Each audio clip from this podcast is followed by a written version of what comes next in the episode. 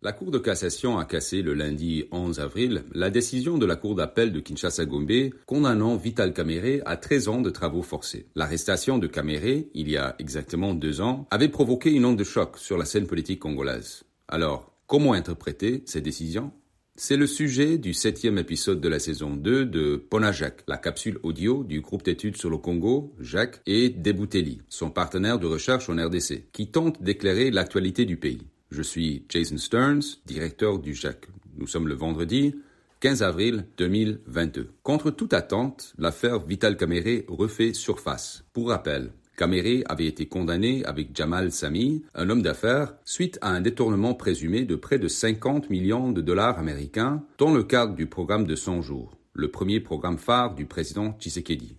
Les deux accusés ont écopé d'une peine de 20 ans de prison, prononcée par le tribunal de grande instance de la Gombe. Cette peine a été ensuite ramenée à 13 ans par la cour d'appel de Gombe.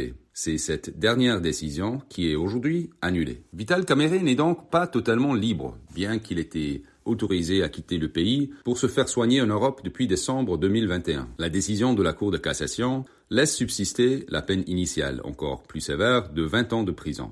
En effet, la Cour a déclaré que la Cour d'appel avait commis une erreur de procédure. Elle ne s'était pas prononcée sur le fond des accusations portées contre Caméré. L'affaire retourne maintenant devant la Cour d'appel, avec des juges différents dans les semaines à venir.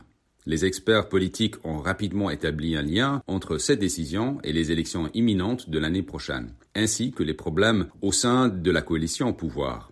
Le parti politique de Caméré, l'Union pour la Nation congolaise UNC, est un allié clé de la coalition au pouvoir de Tshisekedi.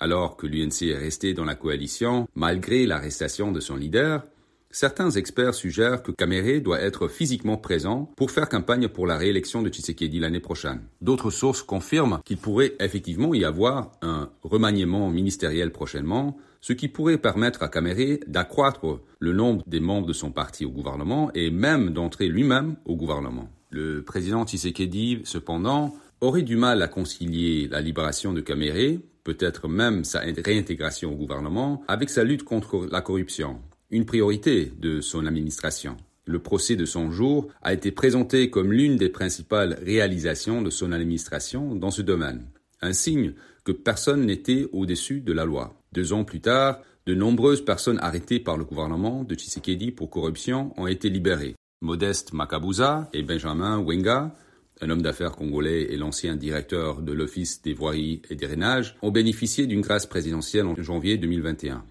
L'ancien ministre de l'Éducation, Willy Bakonga, condamné pour blanchiment d'argent, a bénéficié de la même mesure en novembre 2021 et a retrouvé son mandat de député à l'Assemblée nationale.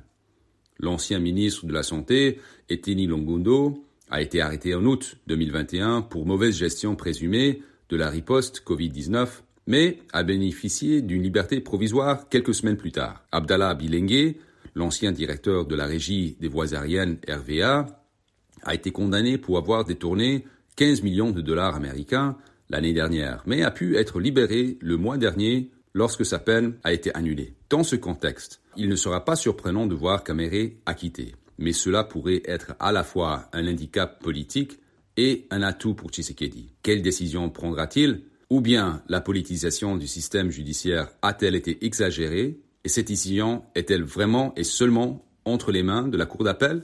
En attendant l'ouverture du procès, pour recevoir Ponajek chaque vendredi sur votre téléphone, rejoignez notre fil WhatsApp en envoyant Jacques G-E-C ou Ebouteli au plus 243 894 110 542. À bientôt!